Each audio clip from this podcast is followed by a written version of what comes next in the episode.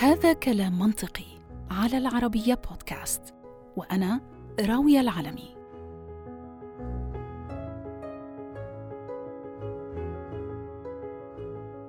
أجهزة الكمبيوتر أو الحواسيب كما نسميها بالعربية باتت بتلازمنا أينما نكون. فأغلبنا بيستعملها في العمل وكذلك في البيت والطلاب بيستعملوها في المدارس وحتى الأميين اللي ما تعلموا بيستخدموها في هواتفهم إذا هاي التكنولوجيا وأجهزتها هي محور حياتنا وهاي حقيقة لا يمكن تجاهلها. لكن الشريان الرئيسي لهذه الأجهزة عامة هي الإنترنت وهي مجموعة أوامر وبروتوكولات مجتمعة بتشكل الأرضية اللي ربطت العالم بأسره مع بعضه البعض. من خلال شبكة بسميها البعض اليوم بالعنكبوتية نظراً لروعة تصميمها وشموليتها. لكن هاي الشبكة لما صممت في الأصل ما كان ضمن أهدافها أنها تكون مفتوحة للعالم بأسره بل كانت مصممة للاستخدامات العسكرية الخاصة بالجيش الأمريكي فقط. ونظرا لهذا الهدف لم تصمم الشبكة لتكون مؤمنة تأمينا شاملا ضد الهجمات. فمستخدمينها المستهدفين هم أفراد الجيش واستخدامها كان مقتصر عليهم. لذا ما كان هناك حاجة ملحة للتفكير في التهديدات اللي ممكن إنه تطالها. اليوم هناك المليارات من البشر بيستعملوا هاي الشبكة في كل مناحي حياتهم ومع زيادة الحاجة لأنه نكون موصولين ومتواصلين معها بدأت العيون الشريرة بتتفتح شيئا فشيئا وبدأت الهجمات ومع زيادة أعدادها وخطورتها بدأت شركات البرمجيات في البحث عن حلول لتأمين المستخدمين أفراد وشركات وحتى حكومات. فتطورت هاي الصناعة لكن للأسف تطورت معها أساليب لصوص الشبكة.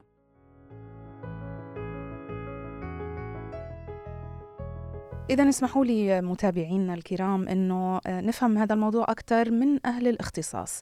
برحب بضيفي من الرياض محمد علي الغامدي الخبير في قطاع الأمن السبراني. أهلا وسهلا فيك أستاذ محمد معنا في كلام منطقي. أهلا وسهلا فيك أخت راويه هلا والله. أهلا وسهلا. حياك الله واهلا بالمستمعين جميعا. إحنا موضوعنا اليوم عن الأمن السبراني بشكل عام. حابة إنه نبسط الفكرة للمتابعين الغير متخصصين وأنا نفسي غير متخصصة يعني. موضوع شوي هيك معقد أو الواحد يعني مدرك أهميته ولكن في ذات الوقت يمكن مش فاهمه ومش فاهم تفاصيله يعني للأشخاص العاديين. من واقع بحثي أستاذ محمد يعني واضح بأنه الإنترنت أول ما بلشت ما الهدف منها كان هدف معين بخص الجيش الأمريكي. ولكن بعد ذلك طبعا آه، وصلنا للي إحنا آه، عليه اليوم اللي هي آه، شبكة الإنترنت هي والحواسيب هي اللي بتوصل أطراف العالم المترامية ببعضها البعض. هل وصلت ومن هون ظهرت الحاجة ل يكون في منظومة أمنية تحمي مستخدمين الإنترنت والأجهزة؟ هل وصلنا لمرحلة بحيث تطورت هاي المنظومة بشكل كافي أم لساتنا إحنا يعني أمامنا الكثير من الخطوات لنصل لذلك؟ نعم. مثل ما ذكرت فعلا هو الإنترنت مثل ما بدأ بدأ يعني داخل ما كان معزل أو معزول خلينا نقول وكان الهدف منه مشاركة بيانات داخلية آه، في جهة معينة. الآن الإنترنت انفجر. وصار في اقتصادات وشركات مبنية على الإنترنت. نحن في سباق. أنا ما أقدر أقول لك إنه باقي لنا كثير أو باقي لنا قليل عشان نأمن منظومة الإنترنت ونأمن البروتوكولات الخاصة فيه لكن نحن في سباق وهذا السباق مستمر. وهذا السباق ما بين الناس اللي يحاولون يخترقون ويحاولون يلاقون ثغرات بشكل مستمر ويحاولون ينتهكون الخصوصيه وما بين الناس اللي يدافعون واللي يحمون البيانات وأمن المعلومات واللي يبنون هذه البروتوكولات الآمنة. فالسباق هذا ما راح ينتهي والسباق هذا صحي والسباق هذا جدا مهم إنه نحن نستمر في تطوير كفاءات تساهم في حماية منظومة الإنترنت الموجودة حاليا. طيب آه، اسمح لي أنه تبقى معنا آه، أستاذ محمد رح أعرف المتابعين عن نبذة تاريخية عن تاريخ الإنترنت. آه، وأجهزة الكمبيوتر في العالم ونرجع نتابع الحديث إذا أعزائي اسمحوا لي بداية أني أستعرض بسرعة معكم مراحل تطور الهجمات السبرانية أو الإلكترونية ومعها برمجيات الحماية. في أربعينيات القرن الماضي لم يعرف أحد شيء بصراحة عن هذا الموضوع أصلا لأنه ما كان موجود ولكن في خمسينيات القرن الماضي ظهر مجرمو الهواتف. نعم الهواتف فقد كانت أقرب ما يكون للكمبيوتر في أيامنا هاي بحيث ظهرت مجموعة من اللصوص اللي بيفهموا تماما كيف بتعمل الهواتف من ناحية تقنية وقاموا بسرقة بروتوكولات مهندسي الاتصالات اللي بيعملوا عن بعد وباتوا قادرين أيضا على إجراء مكالمات محلية ودولية دون دفع ثمنها. للأسف ما تمكنت شركات الاتصالات في وقتها من عمل أي شيء لإيقاف هذه السرقات إلى أن توقفت هذه السرقات تقريبا في بداية الثمانينيات. والمضحك أن اللصوص وقتها وصلت فيهم درجة الوقاحة إلى إصدار دوريات مطبوعة وتوزيعها على من يريدون الشرح لهم بكيفية القيام بهي الفعلة. أما في ستينيات القرن الماضي فكان هذا هو العقد الذي بدأت تسخن فيه المسألة. فوقتها الحواسيب كانت أجهزة ضخمة للغاية ومعقدة وعددها محدود وكانت تحفظ في أماكن محكمة وعدد من يمكن النظر حتى إليها ناهيك عن استخدامها كان محدود جدا. في عام 1967 قامت شركة آي بي إم الشهيرة بدعوة طلاب المدارس الثانوية في أمريكا لتجربة هاي الأجهزة المتطورة. هاي الدعوة أثارت فضول الطلاب اللي سارعوا لدراسة وفهم كيفية عمل الأجهزة وشبكتها وقاموا بدراسة لغات البرمجة المستخدمة حينها. وهذا كان الدرس الأول للشركة بحيث تمكن بعض الطلاب من تعطيل الجهاز. فقامت الشركة بشكرهم وظهرت للمرة الأولى الحاجة لإيجاد برمجيات بتحمي الأجهزة والشبكة من محاولات الاختراق والتخريب.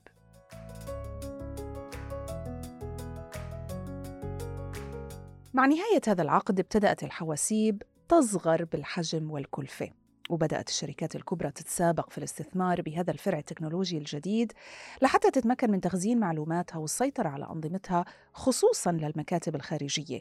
فوصلنا للسبعينيات وهو بداية عقد ومرحلة ظهور برمجيات الحماية وذلك عبر وكالة ARPANET الأمريكية.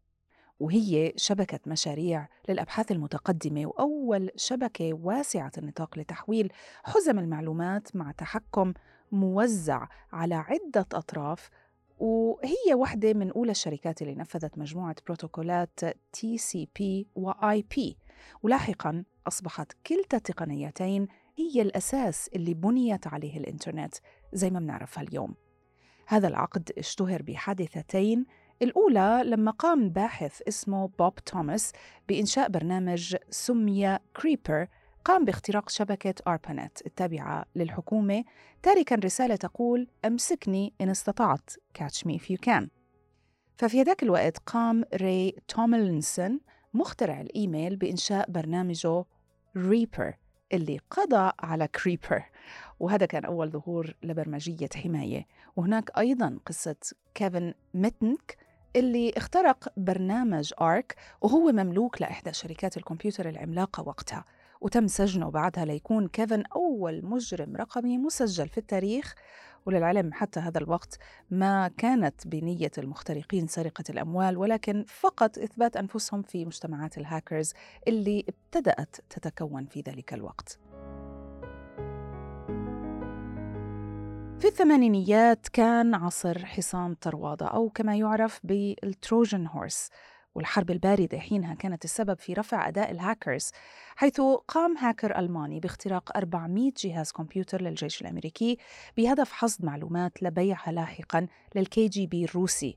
وفي عام 1987 تحديدا ظهرت برامج الحماية تجاريا مع تأسيس جون ماكافي لشركته الشهيرة إلى يومنا هذا.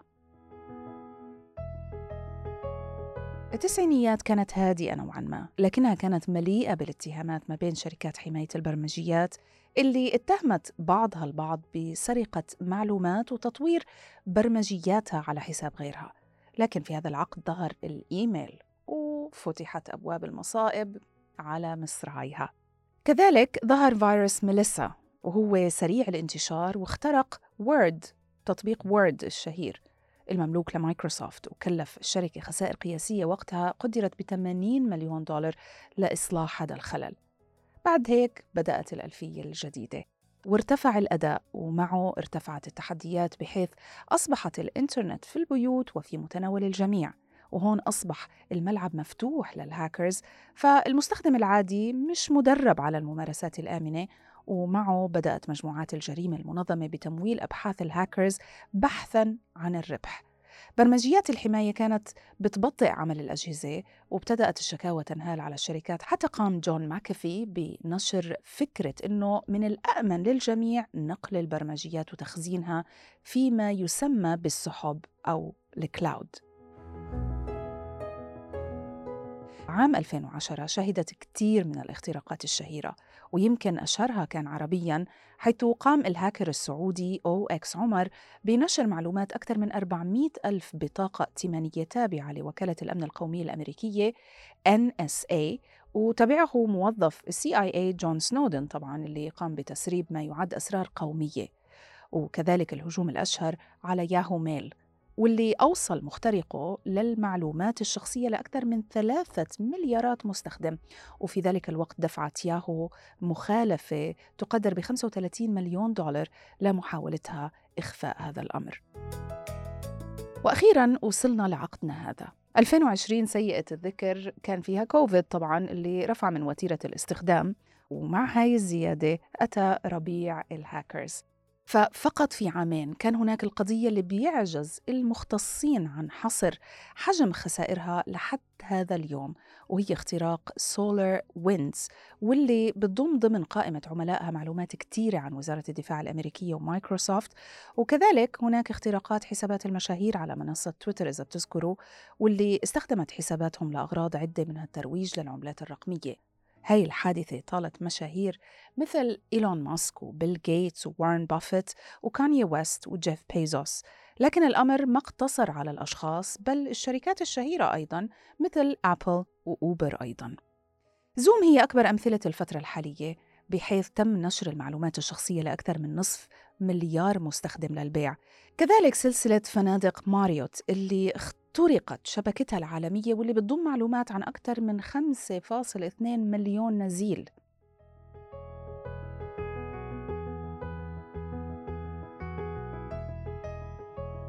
عودة للحديث معك أستاذ محمد.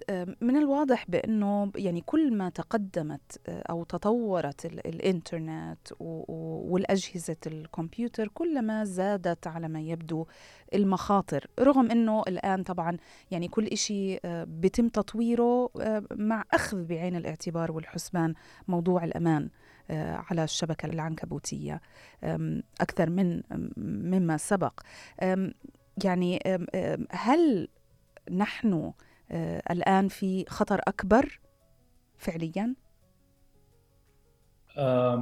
نقدر أقول أنه نحن يعني معرضين لخطر أكبر في حال ما كان عندنا وعي كافي آه، بالأمن السيبراني بأهمية وكيفية حماية الأجهزة الخاصة فينا. مثل ما ذكرت لك نحن في سباق. في ناس مستمرين يوميا يحاولون يلاقون ثغرات يحاولون يطورون أدوات الاختراق يحاولون إنهم ينتهكون الخصوصية ويسربون البيانات والمعلومات. وبعضها قد تكون لأهداف يعني معنوية بعضها أهداف سياسية بعضها لأهداف مالية أو مادية. والأهم من هذا كله إنه نحن نستمر في محاربتهم. المسألة إنه التكنولوجيا بتتطور والإنترنت هو عصب مهم جدا في التكنولوجيا. وكل ما تطورت التكنولوجيا كل ما دخل الإنترنت أكثر لحياتنا كل ما كان أي شيء متصل بالإنترنت معرض للاختراق لأنه هذه حقيقة. أي شيء متصل بالإنترنت هو معرض للاختراق. وما في أي نظام حول العالم سواء متصل بالإنترنت أم لا هو آمن 100% لذلك لازم نحط في الاعتبار دائما. أهمية حماية الأنظمة اللي موجودة أهمية كنا نتكلم عن الشركات والمؤسسات.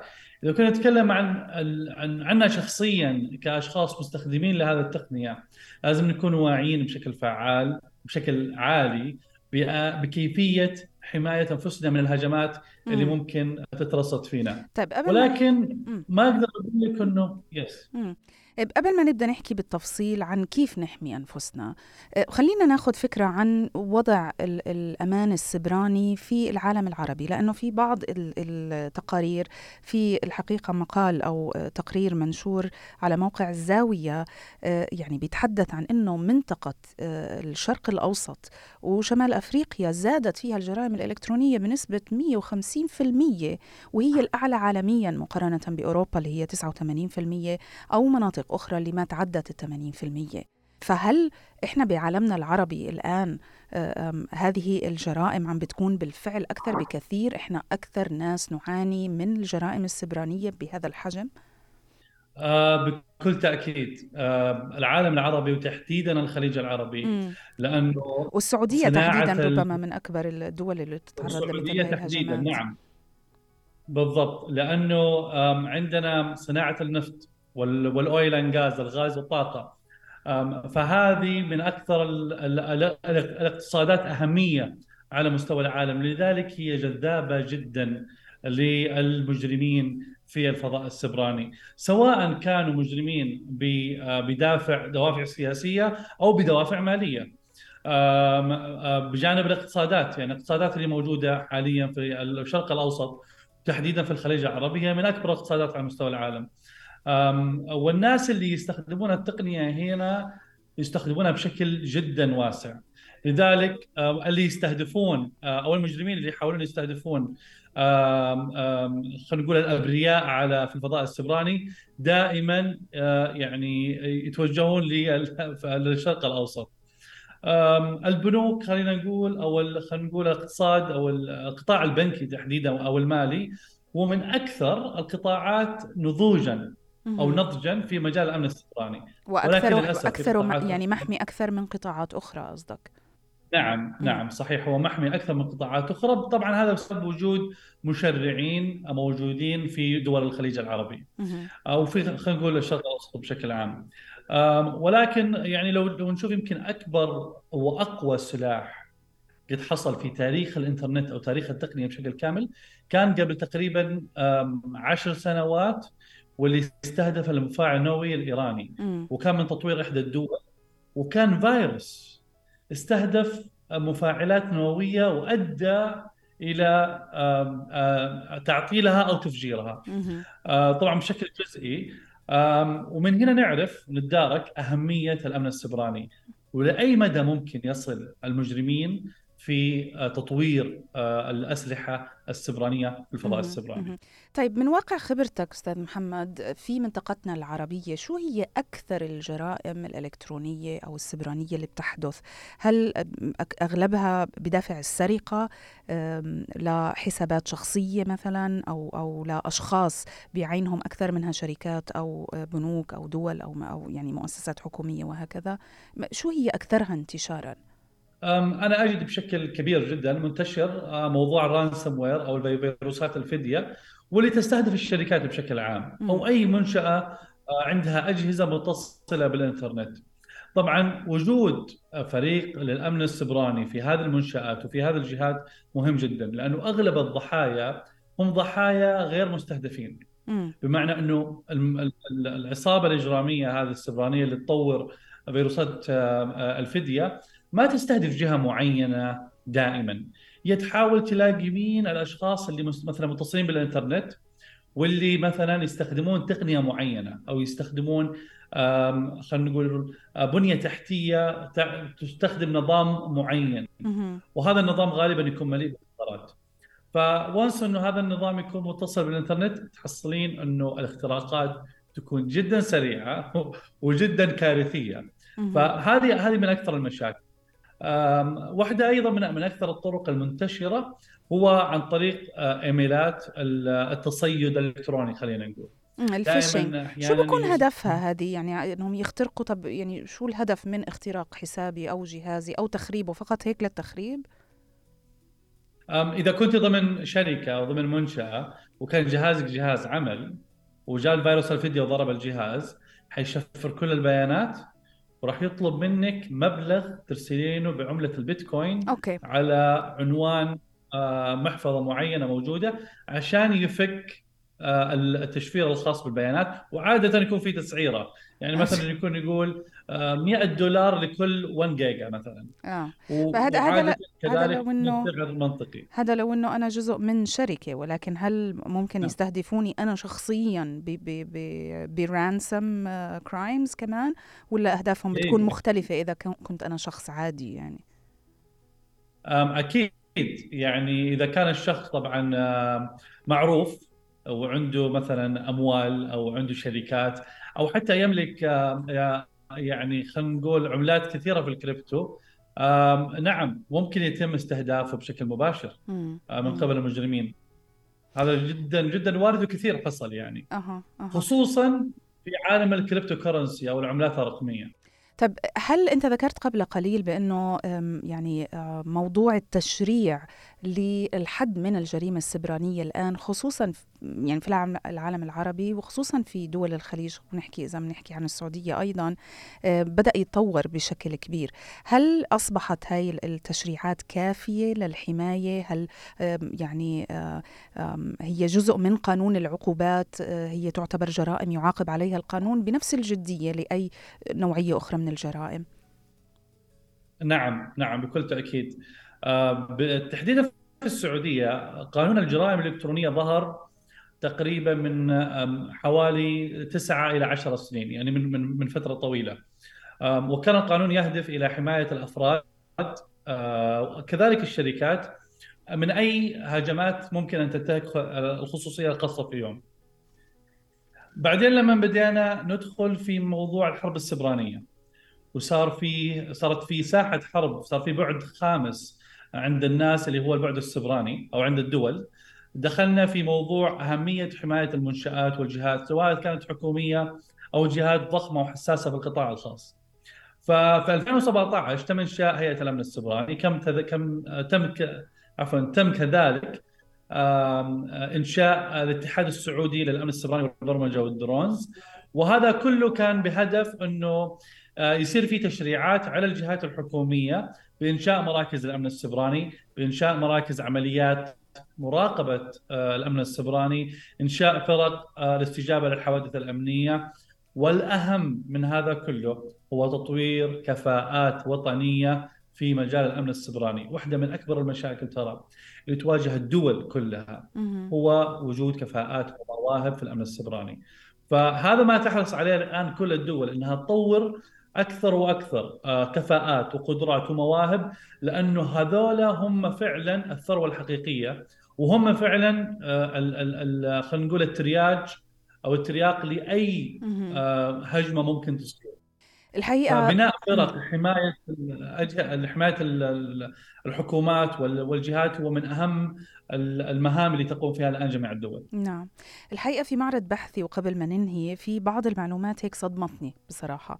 أول شيء إنه الجرائم الإلكترونية بتجني يعني ما متوسط نسبته 1.5 مليار دولار في أي سنة. في أي سنة كانت يعني على الأقل. وإنه 88% من الهاكرز لا يحتاجوا لأكثر من 12 ساعة لاختراق أي مؤسسة كاملة. ويمكن أيضا هي معلومة ثانية إنه أنا بقدر أصير هاكر لو بدي بإني أشتري برنامج hacking من ال dark web وبقدر أعمل hacking لأي شيء. طبعا هذا يعني هاي المعلومات صدمتني وخوفتني بنفس الوقت. آه إنه طيب أنا كيف بقدر أحمي نفسي أنا آه شخصيا؟ واللي وكل الناس اللي مثلي يعني كيف نقدر نحمي أنفسنا؟ وإيش هي الأشياء اللي لازم ننتبه عليها حتى آه، نضلنا في مأمن؟ نعم. آه، طبعا أنا أتوقع إنه الخسائر أكثر بكثير من من 1.6 بليون هي هي 6 مليارات ب 2022 فقط يعني يعني وهي السنة لسه ما خلصت من وراء ال cyber crimes آه، بس هون بنحكي يعني on average اللي هي 1.5 مليار آه، بأي سنة؟ أي سنة سنة كانت بأي يعني. سنة. وهي كل للأسف يعني هي كل سنة جالسه بتزيد. صدقيني 88% اللي ذكرتيهم ينجحون عشان سبب واحد. مو عشان إنهم هم أقوياء ولا عشان انهم هم خبراء و... وناس فتاكين في هذا المجال لا. هم ينجحون بس لأنهم آه، يستهدفون أناس غير واعيين بالأمن السبراني. الهاكينج أو الاختراق أو برامج الاختراق ما هي أداة سحرية، ما هو كل شيء أنا أقدر أقول تم اختراقه بيخترق على طول أو أي شيء أو أي حساب أقدر أخترقه بخترقه. في بعض صحيح ما يعني خلينا نكون صادق. أحيانا إذا مثلا شخص حصل ثغرة في موقع جدا مشهور مثل تويتر أو فيسبوك والثغرة هذا تتيح له إنه يأخذ أي أي أي حساب هذا شيء ممكن لكن هذا شيء جدا جدا جدا صعب. ما هو بالسهل ابدا. واحيانا الناس يجلسون سنين لما يلاقون ثغرات. لكن 88% اللي اللي بينجحون في الاختراق هم ينجحون لأنه الضحايا وعيهم بالأمن السيبراني تقريبا zero.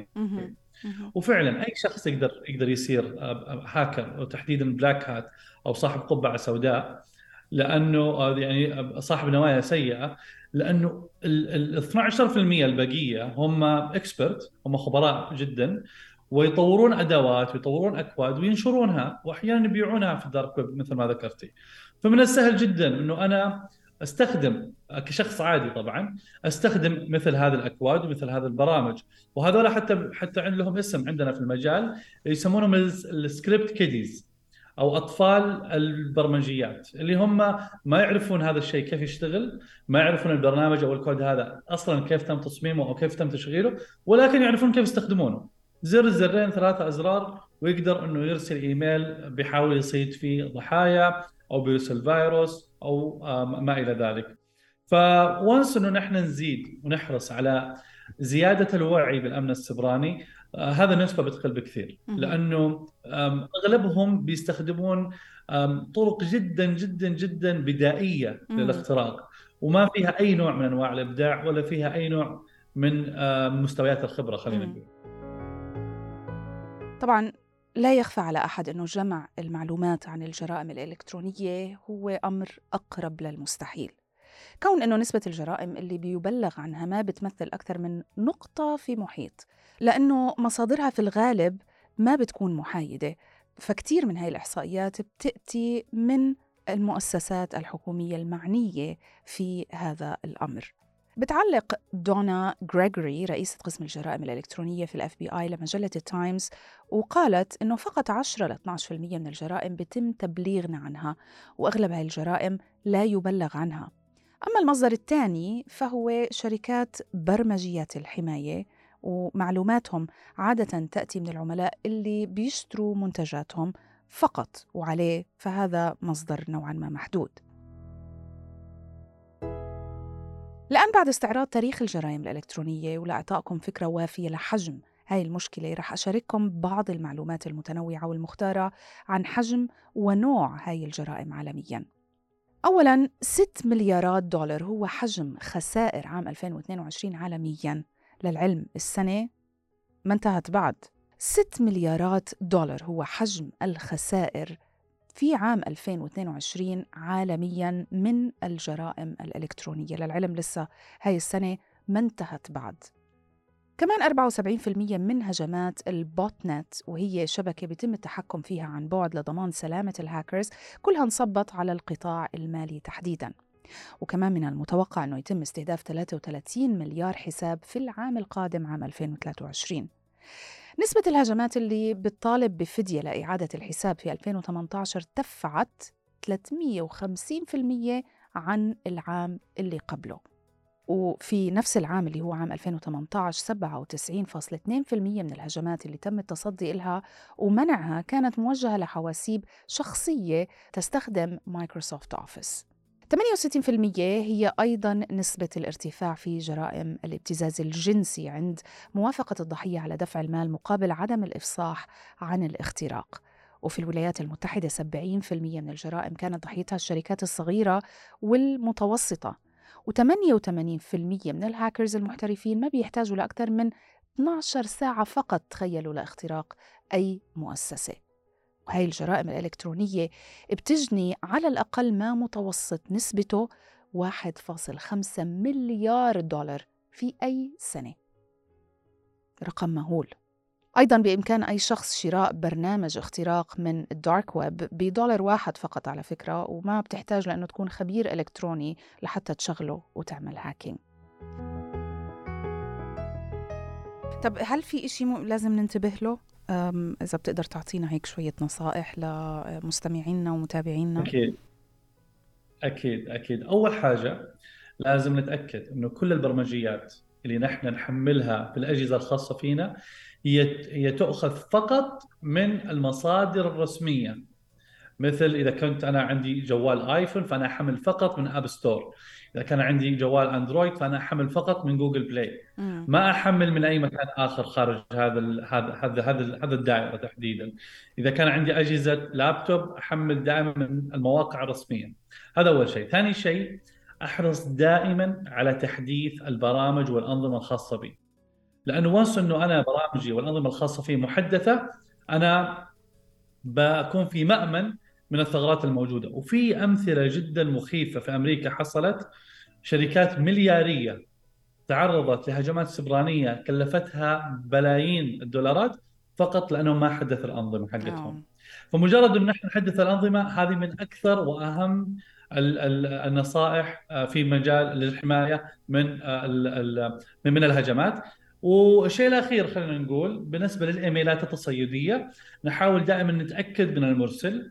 نحاول دائما نتأكد إنه نحن ما نضع بياناتنا ومعلوماتنا في أي مكان. لازم نتأكد بشكل كبير إنه أي شخص يطلب معلوماتنا وبياناتنا هو شخص موثوق وشخص راح يستخدمها وغالبا يستخدمها بناء على policy خاصة بالخصوصية وبناء على سياسات آه، خصوصية معينة وهذه موجودة في آه، جميع جميع المواقع. نعم. الأمر الأخير لا نحط نفس ال password في كل حساباتنا.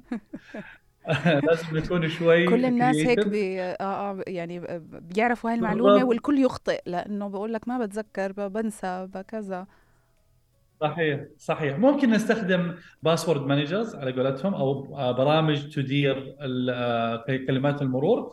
لكن آه، في مثل مشهور يقول لك لا تضع جميع بيضك في آه، إناء واحد. صح مزبوط. ف أو في سلة واحدة. فلازم نحن نتأكد إنه مو كل مواقعنا أو حساباتنا تويتر وفيسبوك كلها نفس ال نفس ال نفس كلمة المرور. لا لازم نغير أو نستخدم برامج آه، إدارة كلمات المرور. هذه تقريبا أبرز النصائح للحماية بشكل عام من آه، الهجمات السبرانية. شكرا جزيلا لك أستاذ محمد الغامدي على هاي المداخلة آه، معنا حديث شيق الحقيقة ونصائح مهمة. على على بساطتها ولكنها مهمة جدا. آه، بتمنى أن نكون أفدنا متابعينا. أنا شخصيا استفدت. شكرا جزيلا لك الله يعطيك العافية وشكرا جزيلا لكم على الاستضافة. ونراكم إن شاء الله على خير ونتمنى أنكم استفدتم من اللقاء. شكرا جزيلا. شكرا. في ختام حلقتنا.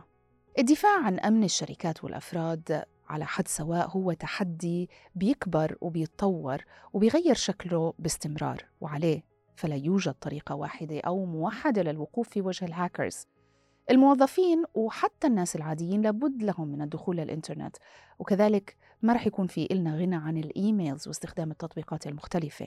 عشان هيك أيضا ما إلنا غنى عن البرامج التثقيفية والتوعوية المستمرة لخلق نوع من التنبيه لأي شيء قد لا يبدو طبيعيا أثناء عملنا أونلاين وضيفوا لذلك أنه ثقافة التحوط أثناء استخدام الإنترنت تبدأ عادة من البيت وداخل الأسرة عن طريق الشرح لأفراد عائلتنا وخصوصا الأطفال ضرورة اليقظة والانتباه لأنه الاستهداف بيكون بأشكال متعددة ولأسباب مختلفة. هذا كلام منطقي على العربية بودكاست وأنا راوية العلمي. أشكركم ودمتم دائما بأمان بإذن الله.